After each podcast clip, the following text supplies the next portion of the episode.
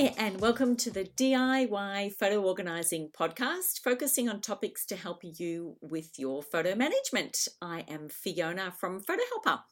And I'm Chantelle from Photos in Order. Hi, Fiona. Hello, how are you? I'm good, how are you? Excellent. That's good.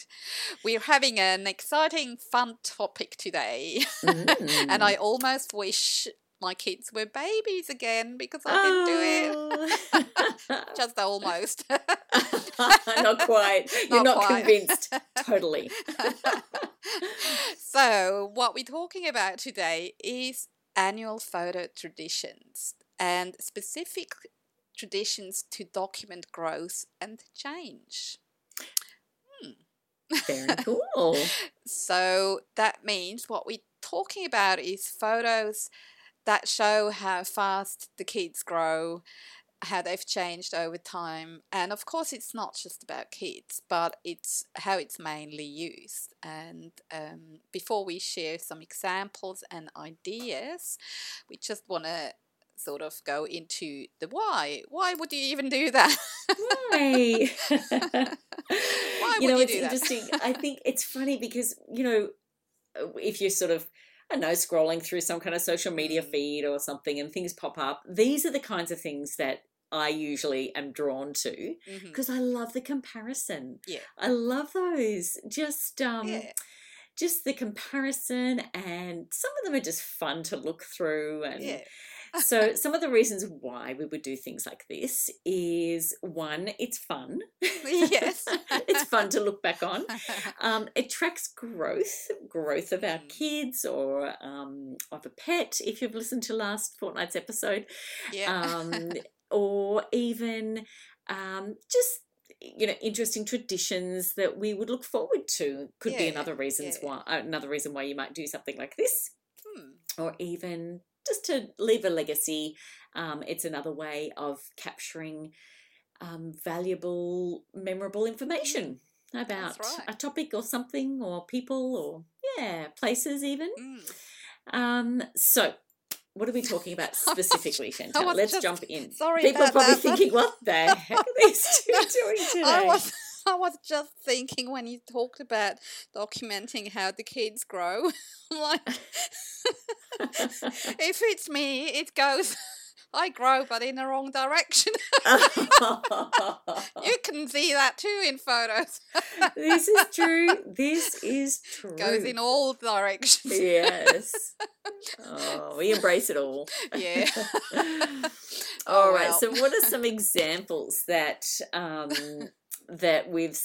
you could talk about as far as some of these traditions or some of these things that we could document growth? Yeah, I read about someone who shared what they did, and I found that so cute. Their baby was apparently born very small or probably premature, and when it came home, the husband put the baby in his hat and took a photo. And now they've created a tradition where every year they take a photo with the kid wearing that hat. I really like that idea. That's so cute. Creative. Yeah. Thanks to whoever that shared. Yes. And there's another one I wanted to share. I'll put the link in the show notes and also on our Facebook page too. But there's a great photo of a father and daughter in China, and they've been taking the same photo in the same spot with the two of them together for over 40 years. 40. 4-0. Wow. And it's just a great progression, and it's just, I find that stuff interesting. So anyway, I'll put the link in the show notes so you can check that out too. But they're the kind of things that we're talking about. Yeah. And it's a bit of fun. And there's sort of more the more obvious one, of course, is like Christmas. So maybe you do a family shot every year next to the Christmas tree or something like that. Or as a tradition also, you might wear the Christmas hats for that. Exactly. And, things like that. So a lot of people, I think, do that. I think you do Christmas shots every year, do you? Yeah, we do. Yeah. We do. Yeah, yep, exactly. Yeah. I've got some great memories. I think I've talked about before of Christmas Day with my grandmother, my nana, with her hat on. Oh, so cute. And obviously you've got the traditional sort of school photo type photos that, you know, track growth and development of kids and stuff like that. And I've actually done a few recently because I've been working on some photo projects of my own, which is fun. And I'll pop some of those photos up too. But there's some just examples of sort of like a collage or something like that you can do, and it just is one photo of each of the kids at all the way through their kinder, which is their preschool and primary school years. Yes, it looks awesome. It's fascinating to see how they change. I know. And it's when you see just one photo to capture the year rather than a whole selection of them in that way as well. And then when they're all together in a group, when you can just quickly sort of flick through, or, you know, if it's one image or something with a collage like that, you can see that change. It's just a different perspective rather than, you know, having a whole photo book. It's just another idea to, you know, that we're giving some, hopefully you guys can, maybe people have done this before too. I'm sure they have, but it's just another idea and hopefully a bit of motivation on how you can use your photos and what you can do with them. Yeah. There are actually photo frames you can put up on the wall that are made for the little versions of the school photo portraits. Yes. So every year you can put your new portrait in there and hang it on the wall. Because we get those photos, and what do we do with them? Nothing.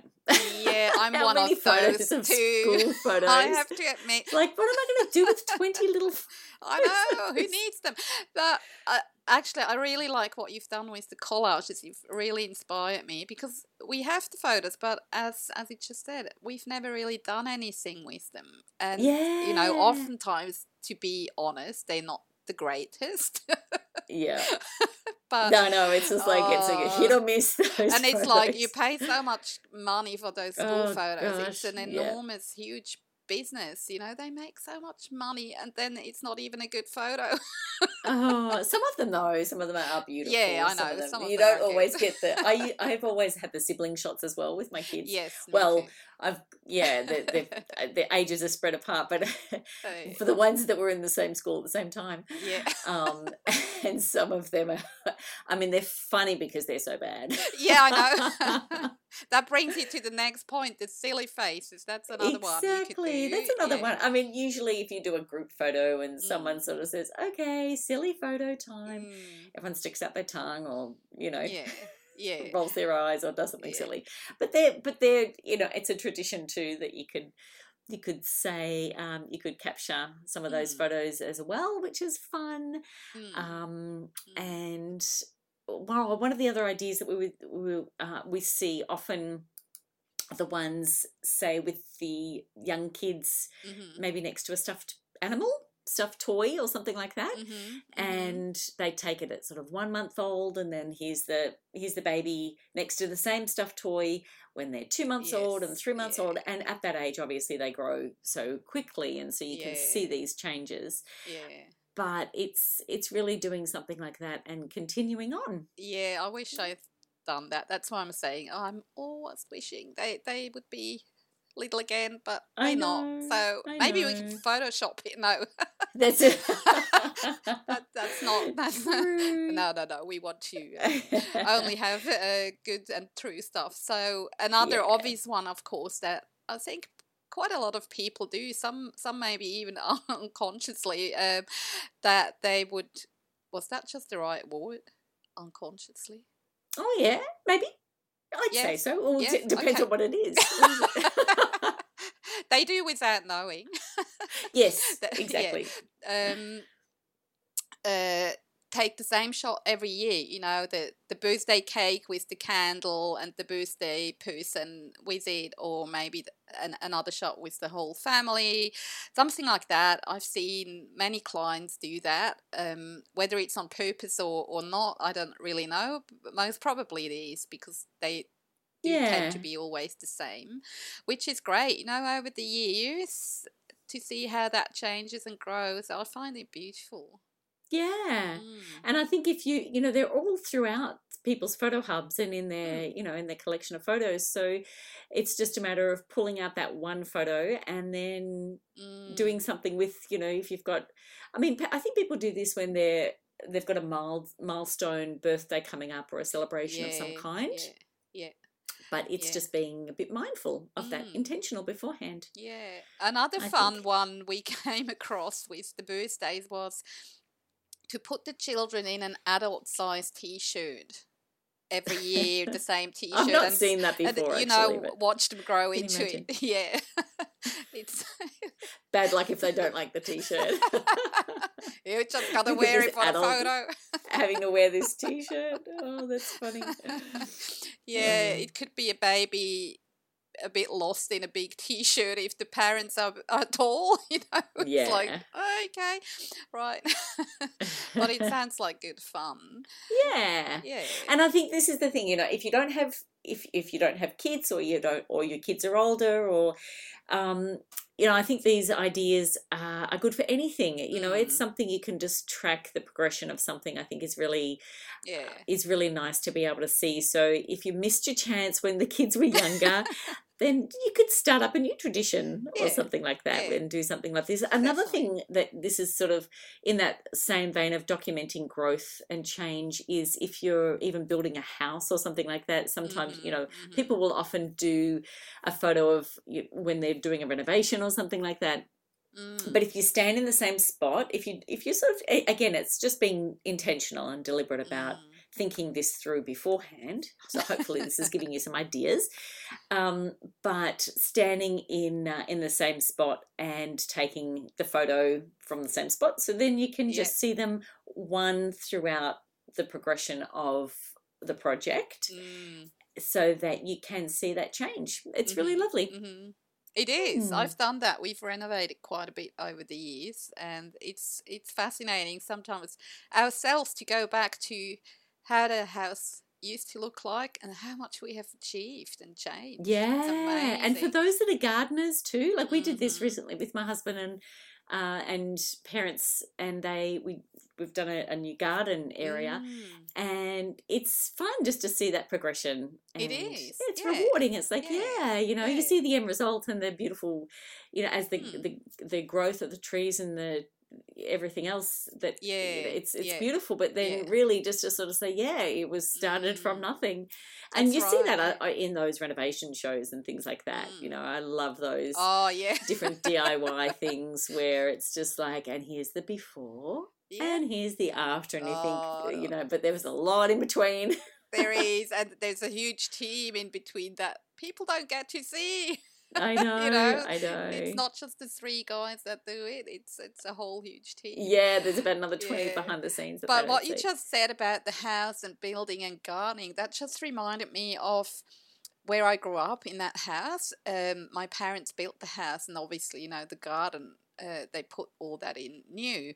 And they planted 3 pine trees. So they were like baby pine trees, and by the time I moved out in my, 20s or early, late teens, whatever, these were massive trees. And when I scanned all the family photos with Mum, and when we sorted the prints, and, you can't always say exactly what time they were taken, which year.